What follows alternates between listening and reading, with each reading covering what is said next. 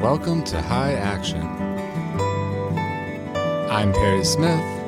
I'm Will Brum. I'm John Story, and together we're the New West Guitar Group.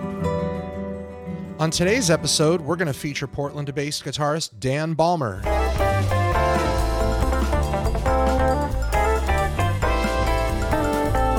A special thanks to our Patreon members and our sponsors who make this podcast possible.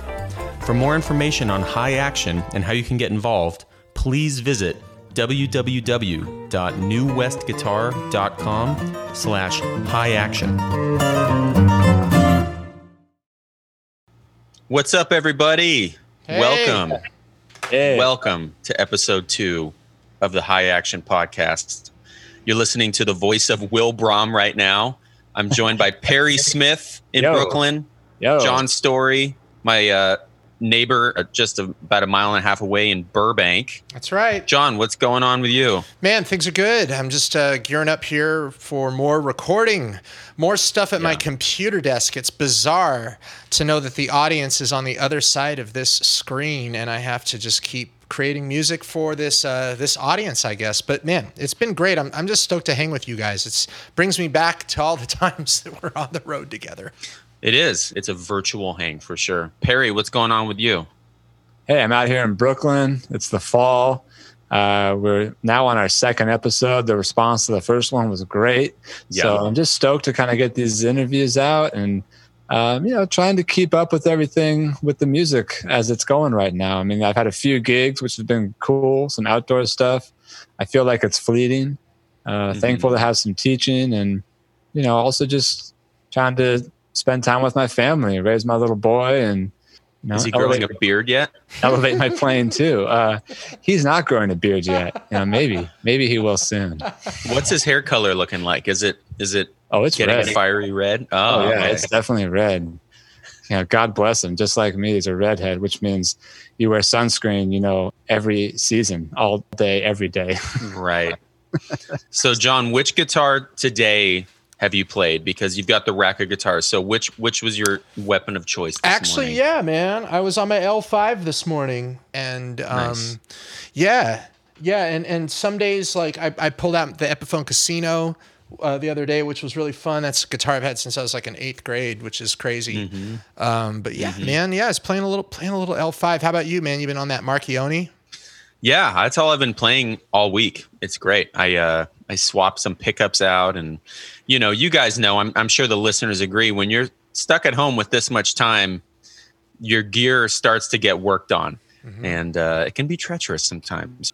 Mm-hmm. I I lowered my action, but I raised my string gauge. So kind of under one seventy-five scale. Yeah. What did you raise the gauge to? thirteen. Oh man. It's nice and thick sound. Love it. Yeah, normally we had twelves, maybe, you know, whatever. Wow. But part of the talking to all these guys about their tones and stuff, a lot of them were talking about having heavier strings. And so I'm going back to it. I used to have thirteens on there, doing it again. Feels good. I love getting to talk with the guys we've interviewed and just mm-hmm. getting all their little intricacies. And, and I think the cool thing is, is we all meet on this common plane of, you know, being music lovers and so many different stories, so many different paths that, that they've all taken. And today's interviewee was no exception. Someone super special, especially to John and I, uh, Pacific Northwest guitar player, Dan Balmer.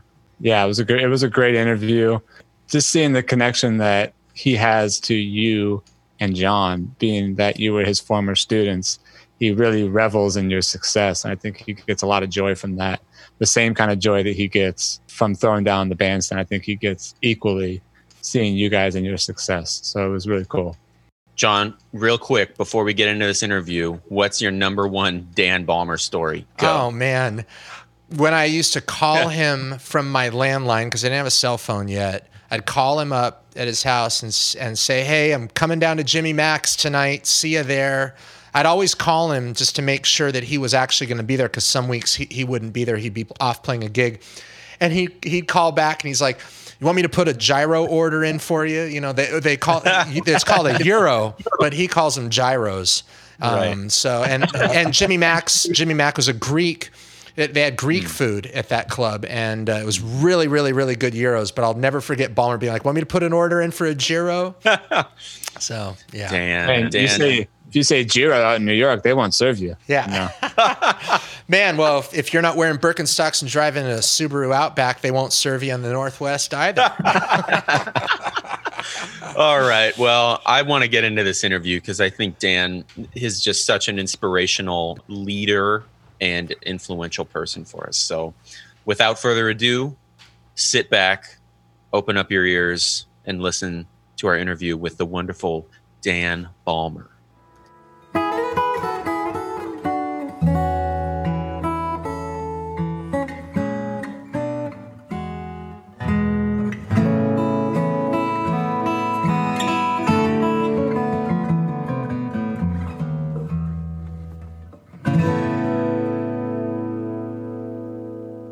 John and I have a huge connection with you, starting, in my case, right back from the moment I became aware of jazz guitar, seeing you play at Jimmy Mak's and taking lessons with you and having you drive me to the Mac station after the lessons. Yeah.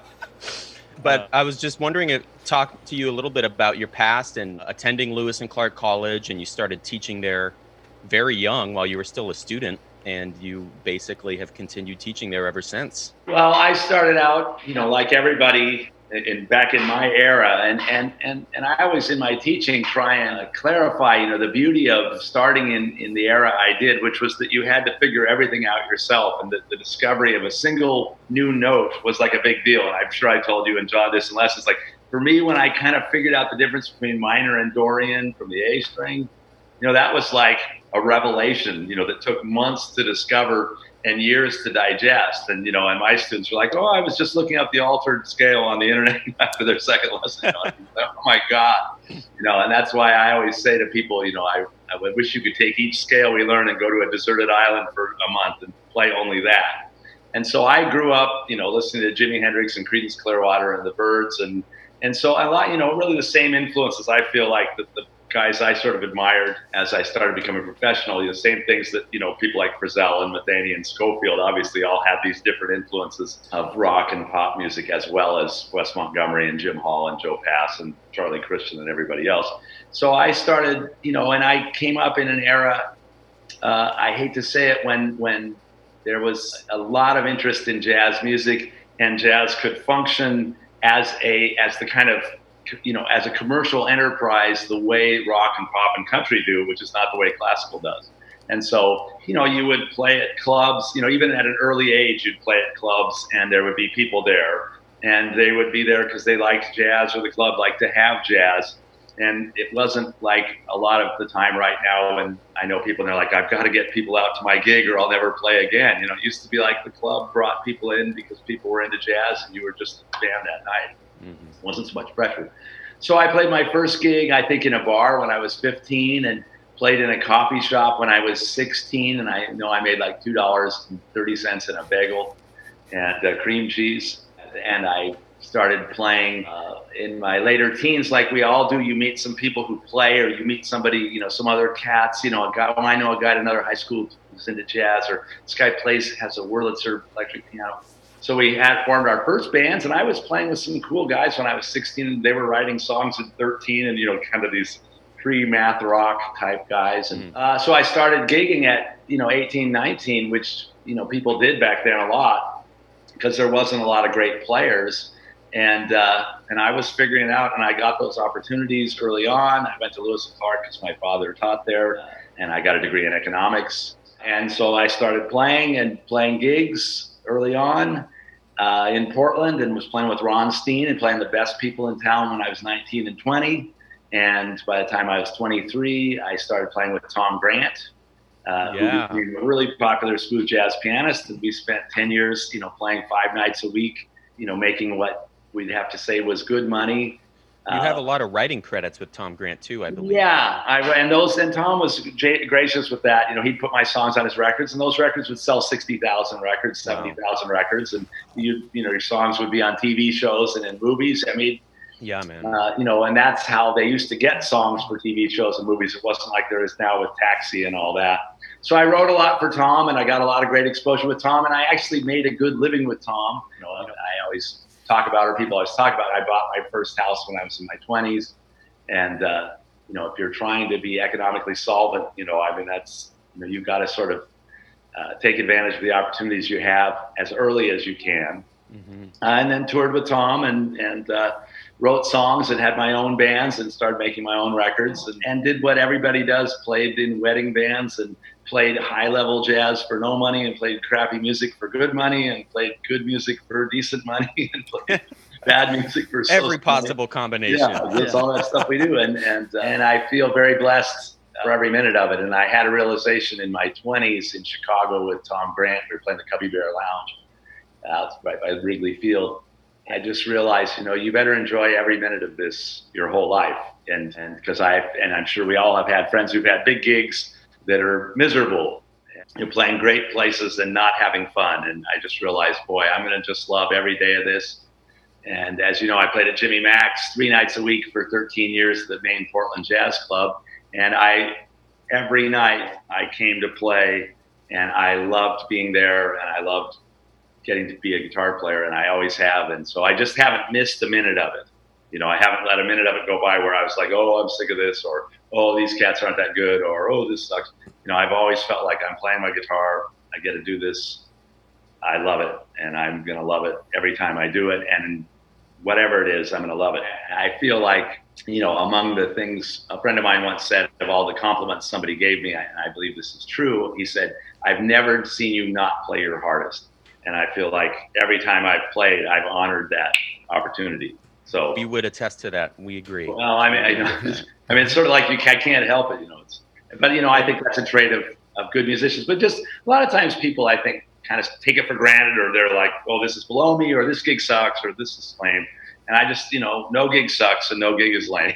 Uh, even when, even if they suck and they're lame, you don't you don't play it like you don't you don't approach it that you gotta way. Bring the music, you're all, yeah, you and you bring honor you game. honor the opportunity and you honor the spirit of the thing. So, and so for you know forty years, I probably averaged playing four nights a week uh, wow. the last forty years, and that's what I've loved to do. And yes, and we would agree. You are a shining example of someone who goes out and plays week after week, night after night. And you learn things that way. You just can't learn if you're inside uh, practicing, recording at home, et cetera. Uh, how much more common was that maybe back in the eighties or nineties as opposed to now? Yeah, I mean, that's how I learned to play. I'm not a great practicer. I'm a great practicer on the bandstand, which is a bad quality, but I've gotten away with it. You know, I, I learn when I play. I learn when I play with people because there's all this stuff that I'm always trying to input. Mm-hmm. And I, I don't know, you know, and, and if you just practice, you know, you just build up input.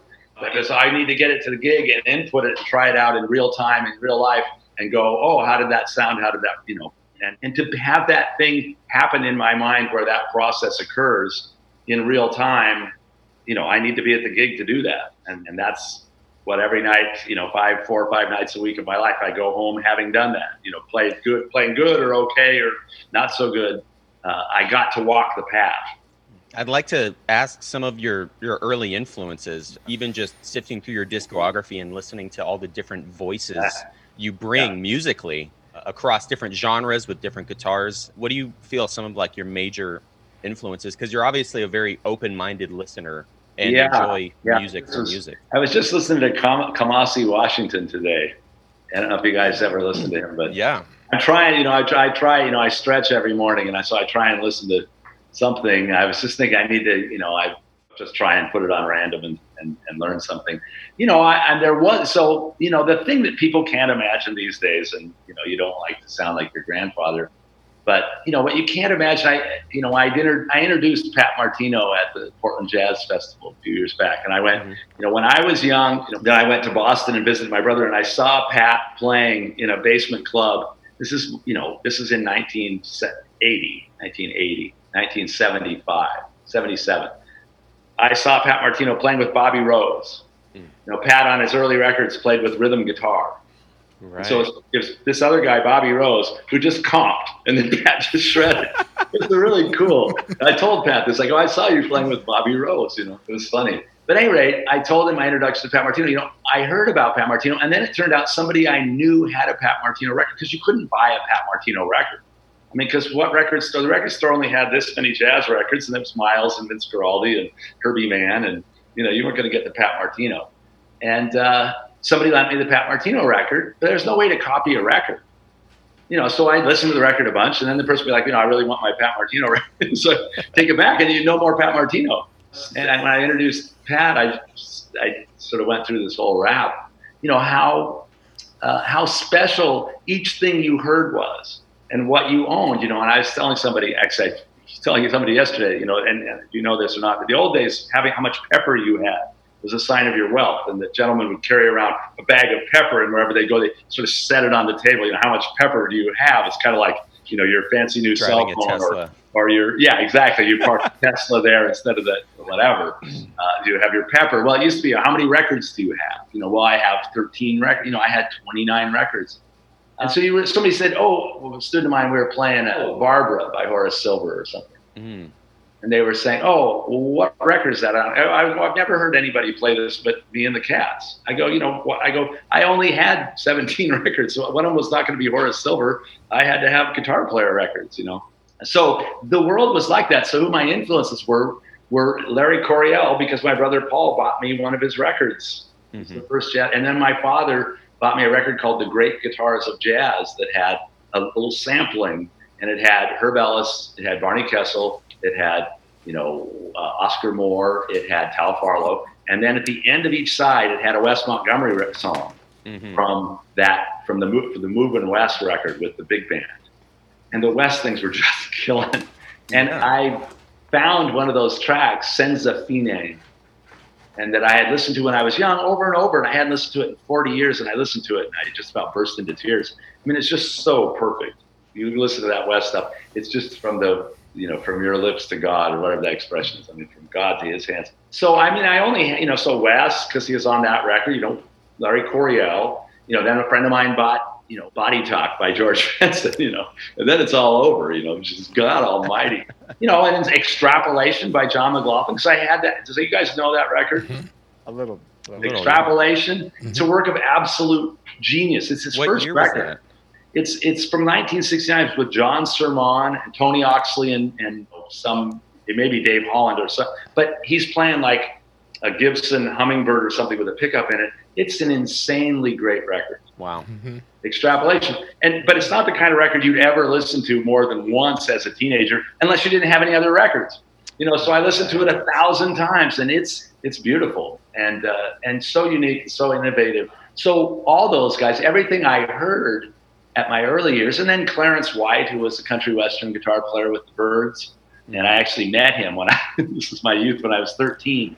I saw the Birds playing at Lewis and Clark in the gym, and he was standing there, and I went over to him and said hi. And then, you know, anybody I could see, the guys around Portland, you know, there was a little coffee shop, and I'd go see, and there was some pretty good guitar players, my friend Cal Scott, and this guy named Charlie Croft, who was really good. You know, guys were starting to shred then, and, and shredding in Dorian, you know, and just sort of, sort of what we're still doing.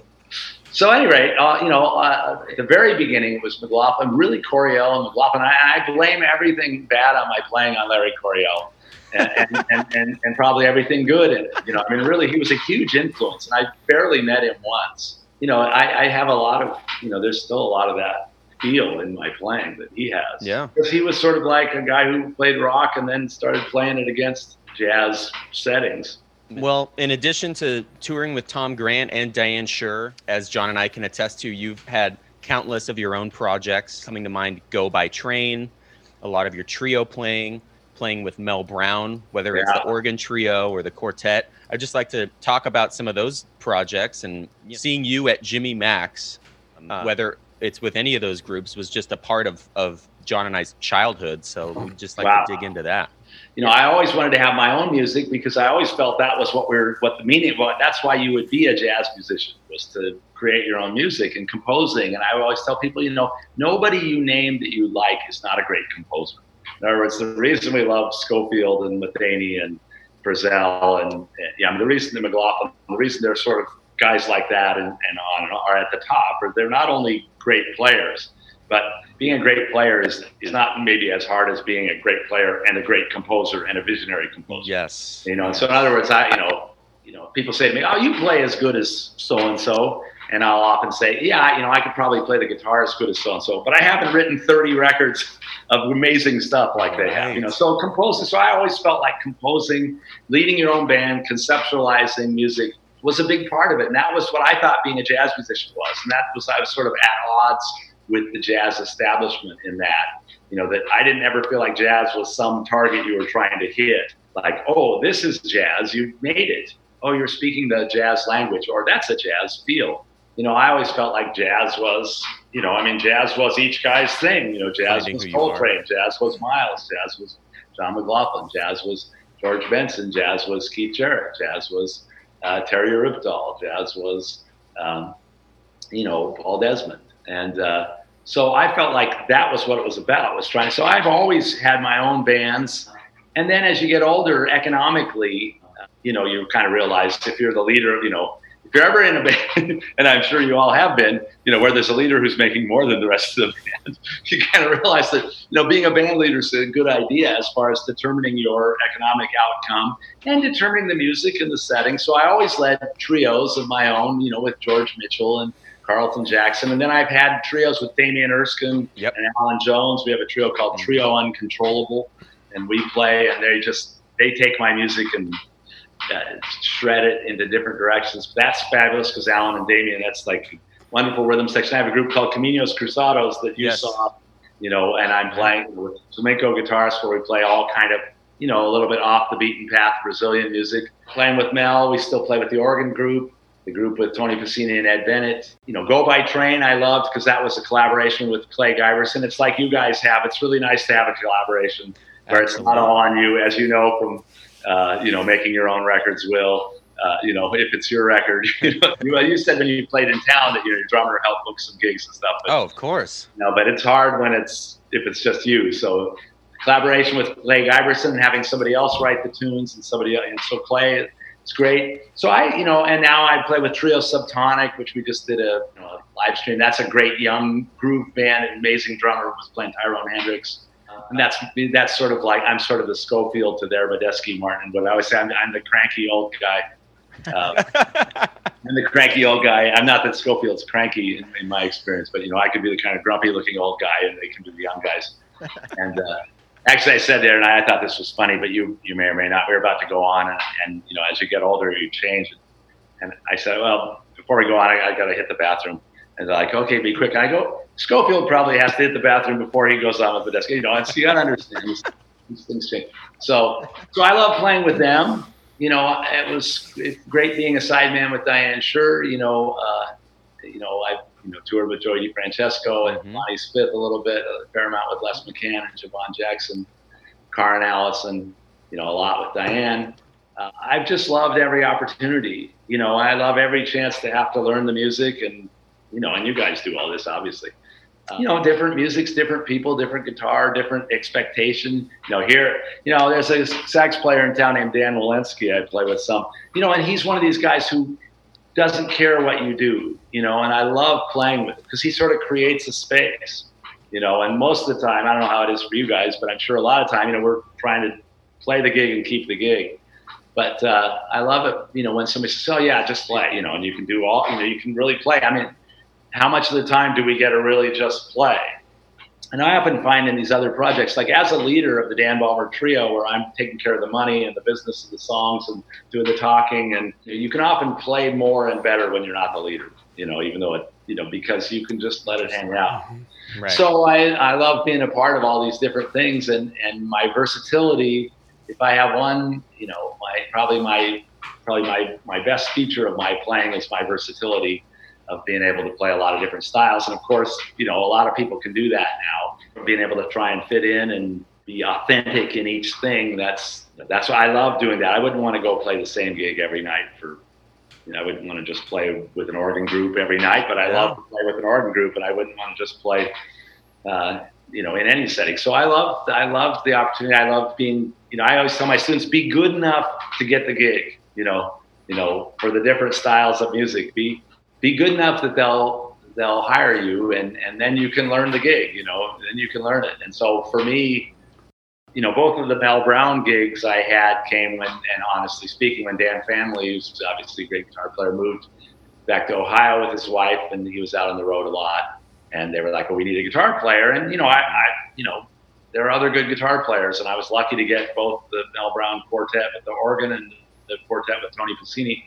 And, uh, you know, I was good enough to get the gigs and really grew into them. And that's, I spend my life trying to get into gigs that I can grow into. I think let's hone in on that a little bit. You you guys would play every week at both the old Jimmy Mak's. Yeah. Um, I remember you describing when that location was closing, you're saying, we're moving to a better location now where the lights don't dim when you turn on the dishwasher. I remember you saying that. Um, I believe New West played at the old Jimmy Mak's before right. I joined. And then when, when Jimmy Mak's went to the new location, you guys were there constantly. And actually, my first New West gig ever was right. at that Jimmy Mak's, which was bizarrely poetic. It was really surreal. But um, just, oh, you know, the scene yeah. that you made, that you guys curated, for me, as a high schooler wanting to see live jazz, and I could watch the first set, but then after nine p.m. it was twenty-one and over, so I'd have to leave. Um, but I mean, you know, you were a staple of, of jazz in Portland, and yeah. I mean, that was such a scene, you know. It was an amazing, I mean, it was, you know, it was a confluence of things. It was a really amazing place, the Jimmy Mak's, and it's a real tragedy that it's gone. And uh, it was an amazing place, and it was the result of, you know, Jimmy Mak's hard work and, you know, holding the line budget-wise. You know, one, you know, for a jazz club to be successful, you need to have an owner that is, you know, people bitch about this stuff, but you know, you need an owner that's tight, you know, or you're or you're done for. So uh, Jimmy himself, God bless him, you know, passed away. If he hadn't passed away, it would be still happening. Mm-hmm. Maybe let's spin a track. Speaking of Jimmy Mak's and Mel Brown Quartet, from the album Live an Evening with the Mel Brown Quartet. And I, I got to insert, I was at this show. Oh, wow. I believe you guys did two nights, right? Yeah, probably. And so I was at one of them. So I don't know if this exact take I was on, but let's play some of your playing off of Gone with the Wind. Oh, my God. Yeah. Yeah.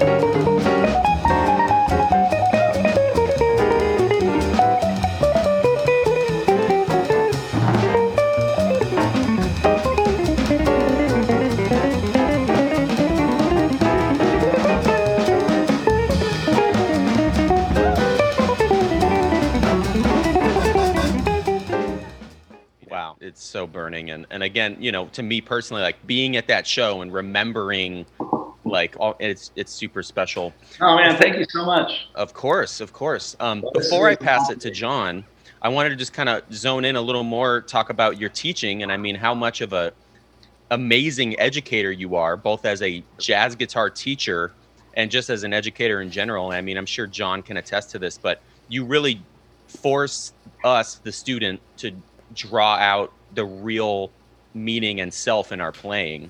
You know, well, first thing I think about teaching is it's like coaching in the N B A. You know, it's a lot easier if you have Michael Jordan on your team. You know, Phil Jackson was, you know, a better coach with Kobe and, and Michael. Uh, you know, it's the horse. I always say it's the horses. It's like at Lewis and Clark when we have a jazz combo concert and uh, the bands sound really good. And I always think, well, it's the horses. You know, I mean, those guys are pretty good. It's going to sound pretty good. So I think about students. You know, particularly, I'm like, I'm always telling, when I talk about students, I have to talk about Will and John, and both of you guys. And, and I go, well, you know, and these guys are like top guys in L A and getting around, known around the country and touring and, you know, and respected artists. And, you know, you guys are great. And, you know, I probably taught you guys less than I do anybody else. So it's really the horses. I always tell my students, look, I tell you all the same thing. You know, so why is there Will Brom and John Story? And, and you know, you know, don't, you know, it's, you know, I'm doing the same thing with every student. You're, you guys need to step it up. So, uh, I, you know, I go, look here, I thought, you know, I told, told him exactly the same thing. Listen to that. So, I mean, I, you know, I, I love, I love the students and I really enjoy the interaction. You know, I, if I think about the people in my life that are my friends, almost a large percentage of them are past or current students, you know, and as I'm sure for all of us, you, a lot of the people that come to our gigs or buy our C Ds are, are, are students. They're people that, seen this, but I have a huge number, uh, you know, and, and students who keep in touch, you know, college students who are still in touch. And in teaching, you know, I have really my own method of teaching because I'm basically self-taught.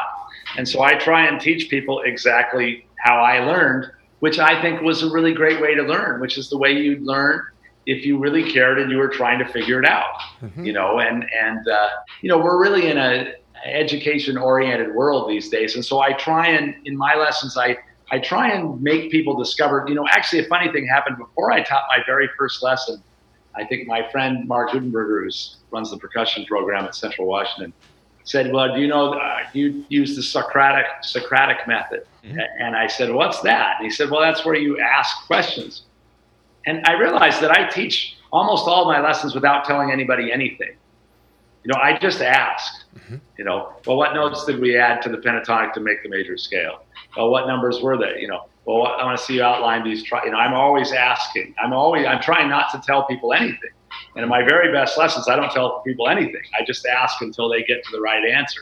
So I want my students, I want people to still have some real life experience. Right now, it's very much like, okay, now here's what's next. You know this, and now we'll do this. And you know this, and now you're ready for this. And I, so I try and in our lessons put some pressure on them, like hopefully we all had, mm-hmm. or you, we probably had in our lessons, where it's like, absolutely, oh, you may not be able to play this tempo, but we're going to play it. Or man, you pulled the old milestones on me, and I was just, I was horrified. Well, so I try and keep a little bit of that old-fashioned, you know. Yeah. So I, and I, my students, like I say, they're my, they're my friends. It's you guys, you know. It's, yeah.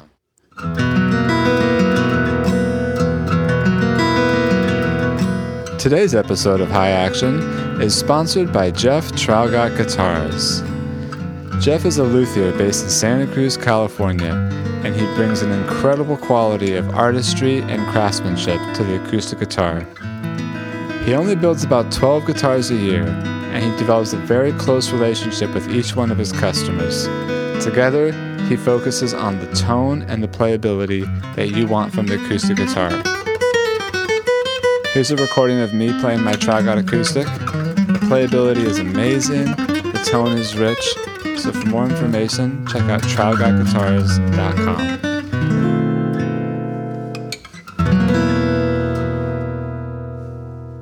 You know, you were you were a, a deep, deep mentor to me, Dan. Like, when I met you, I was a hick from Redmond, and I came over with my mom to see you and Dave Captine play duo at that Chinese restaurant in Old Town. Yeah. And yeah. Here we were, my mom and I were the only ones there, and there you were playing this old one seventy-five, and my eyes were like, I was like, this is the guy I got to learn from right here. And you were so nice to me. And that mentorship that Will's talked about throughout the course of this podcast, and something that has been fun for us on High Action, is everyone's talked about this, how important the mentors were to, to them. Many of the many of the guys your generation, you had a lot of guys that you looked up to, studied yeah. with, and you did not hesitate. When I was sixteen and we moved to we moved to Portland, you said, come down to Jimmy Mak's. You can only stay in there till seven, and then it's twenty-one and over. But we'll, we'll and then you and Mel and the guys started playing a half hour early, so me and John Singer and Tyson, we could all come and watch you. And I just, man, it just means, I, I just can't thank you enough. I wouldn't be doing any of this if it wasn't for you, man. You're like, you really were that cat. And do you feel like, up until, of course, we're in the pandemic now and there aren't really live gigs, but um, that was hard to believe, Dan, that was almost twenty years ago now. We met twenty years ago. We met in two thousand. No, and, I remember it really, really well. I remember very well you as a young man. Yeah, but do, do you feel like a lot of the students in Portland these days are still participating in this mentorship and co- were coming to your gigs and sitting in, or was that a special time? Because when no, I was, I, do, you know, I, I try and encourage that. You know, I just sent out a text to three kids who live in West Lynn because I'm playing in West Lynn tomorrow at a place they can sit out. I go, you can see if your parents will come have dinner, but you can just come sit on the steps and watch.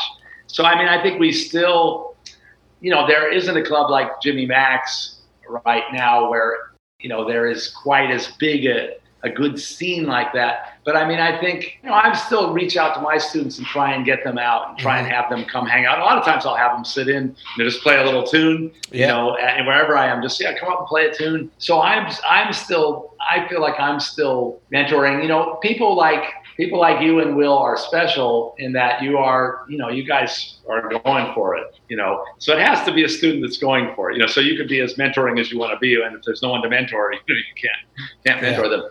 You know, when John Stoll moved to Portland, I was nineteen and he was probably twenty-four or twenty-five. And I remember hearing him on the radio. And there was a thing on the radio on K B O O or K M H D, K B O O back then probably. And I go, if that's John Stoll, I quit. And uh, they go, that's John Stoll live in the studio. And I'm like, you know, shoot, shoot, darn it, heck. You know, I can't quit. I better practice. But so I would go to John's house. And so the first time I went to play with John, and I'm sure you've all hung with John, and I brought over a half pound of coffee beans because he drank coffee, like kind of as an offering, you know, and, and I hung with John and we played. And, and then, of course, John didn't drink coffee for the next thirty-five years. And now he drinks coffee again. Mm-hmm. Following John's diet is always tricky. But John was a guy, you know, for me, you know, not not that he, he didn't influence my playing in the way that I play, but I, you know, loved him as a person and admired what he played and so much.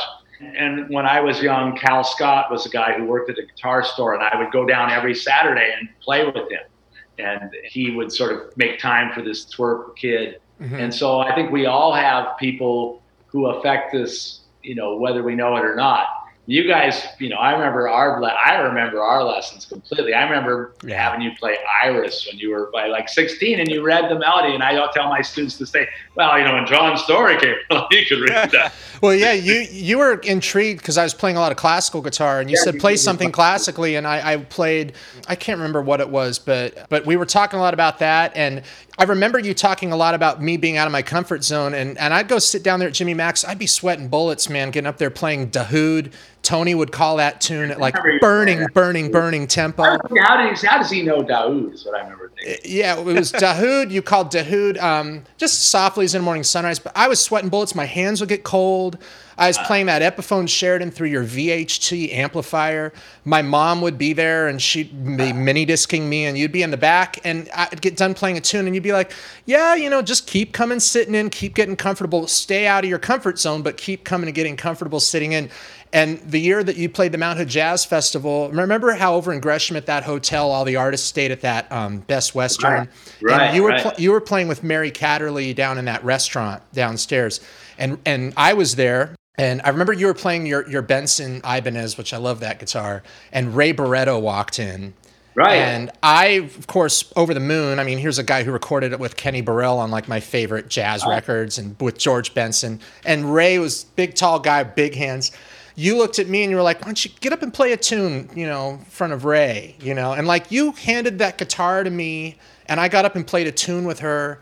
And I rem- just, again, that mentorship, man. And I just want to stress that to people who are listening, like you're th- not a lot of guys would be willing to do that. And I'm trying to do that these days here in L A with my students. I'm having a hard time getting students out to certain gigs. Right. And I feel like maybe it was just a certain, a special time in no, Portland. It was, you know, there was, you know, when there was, when there was less of the internet, mm-hmm. you know, there was certainly more of the interaction. Yeah, you know, and, and, and I and I, you know, yeah, and I and there's just nothing like that. That's again, it's that real life stuff, you know, that feeling of, oh yeah, you know, you don't know the tune, or that's not the tempo you're comfortable with. I was telling my students, the world, you know, I can always play things at your tempo.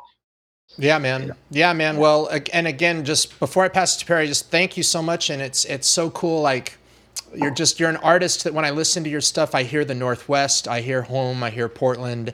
Yeah. When this, when the pandemic hit, you were the first guy I listened to because you always reinvent yourself. And I realized, I didn't know how long we'd be in this for, but I knew there'd be, we're all going to have to reinvent ourselves a little bit after this.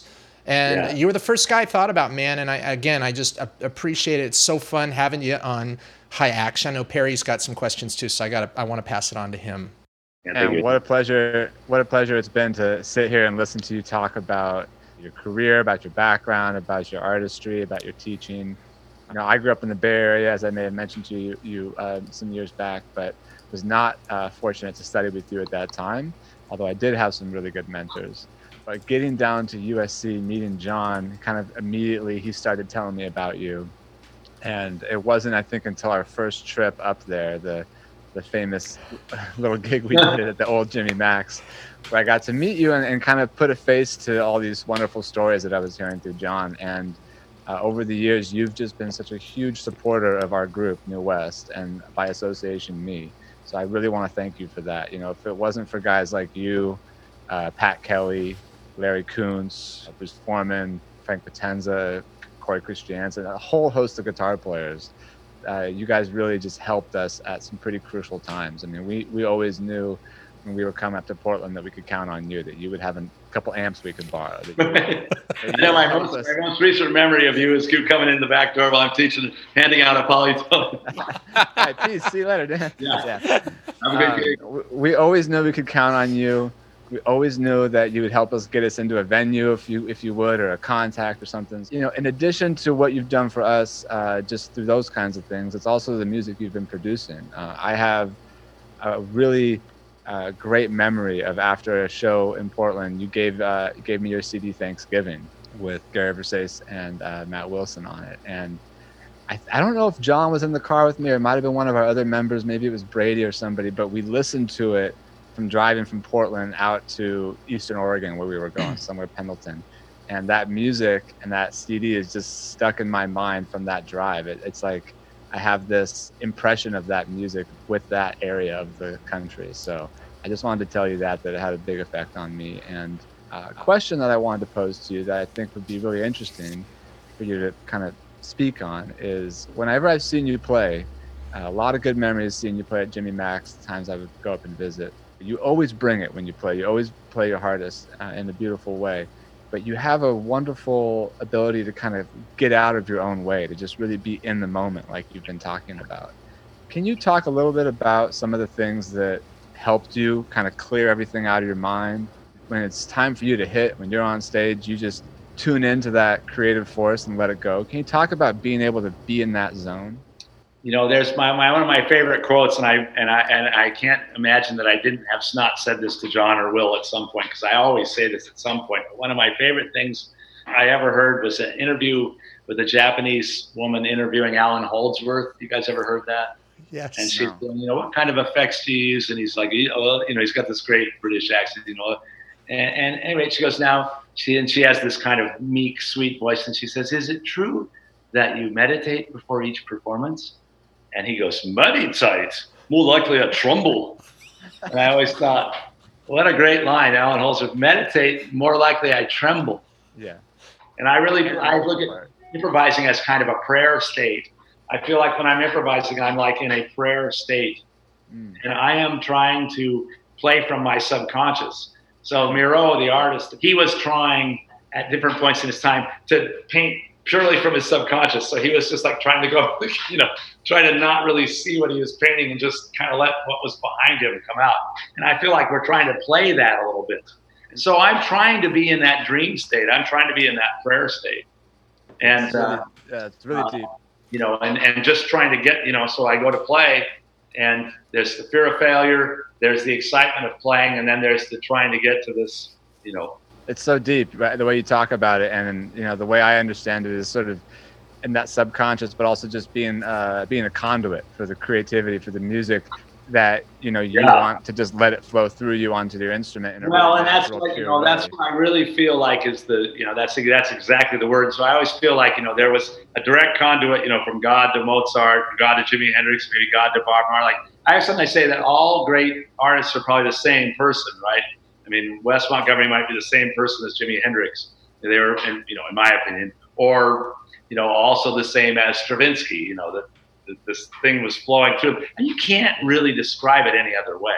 Yeah, you can't. I, I, I totally agree with that. Well, I'm and... trying, to, yes, I'm trying to open that path. you know, to, to complete freedom. That's what I've loved about seeing you play. You know, the, the lucky times I've been able to stop by in Portland and see you at Jimmy Mak's, uh, most of it's been touring with these guys.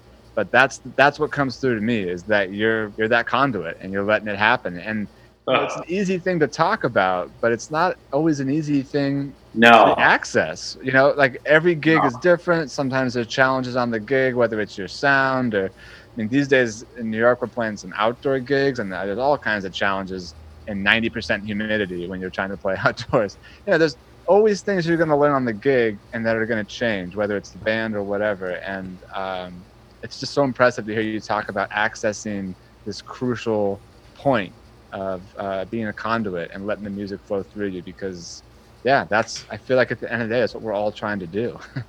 You know? Yeah, well, that's that's the ideal, and that gets back into emotionalism. Yeah, you know, it gets back into saying something, and I feel like so much in jazz talk and education is it's not about saying something, and then it's not about being a conduit. It's about being a you know, hip or right player. And, and I think the guys we love are the ones that say something, but that's the hardest thing to teach. You know, it's much easier to teach. Uh, here's, you know, let's do this in eleven with this really hard scale. And it's much harder to go dig inside yourself and, you know, what will move you? What moves you? What, where's, you know. So just to be clear then, you don't meditate before you play. Muddy plays, well, like a rumble. Yeah, no, uh, probably should. No, I just love to get up there and play. I'm just ready to go play. You well, know? Let me ask you a, a rather gear-based question, just simply. Maybe maybe it affects whether this conduit, you access it or not. Where Where is your action on your guitar? We have to ask. You know, I, to be honest with you, it's, you know, I think it's fairly low, I guess. The guy who works on my guitars, you know, said, and I'm sure this is true of all of us, he goes, you know, everybody who comes in here, I'm fussing with everything about their guitars, and you just come in and you pick up any guitar here and you just play it. And I'm sure this is true of all of us. I mean, I could play, I don't I don't screw around with my guitar. Most, a lot of my guitars I've never had set up. Dan, thank you so much for making making time for us here. It was really just a pleasure to get to ask you some questions and hang with you, man. So just, again, thank you for, for being here with us. Well, it's great for me, and congratulations. I'm so excited. I'm so happy for you.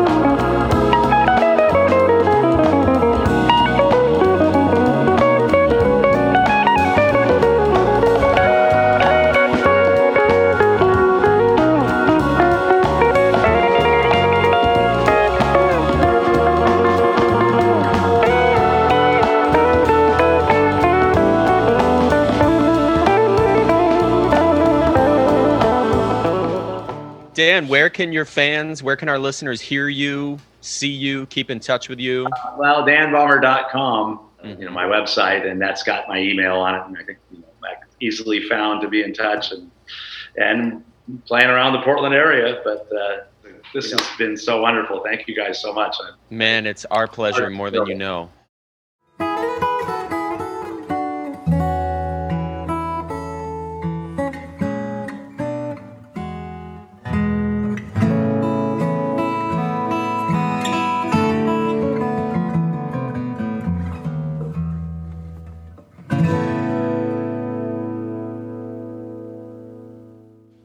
Thanks again for joining us for another exciting edition of High Action.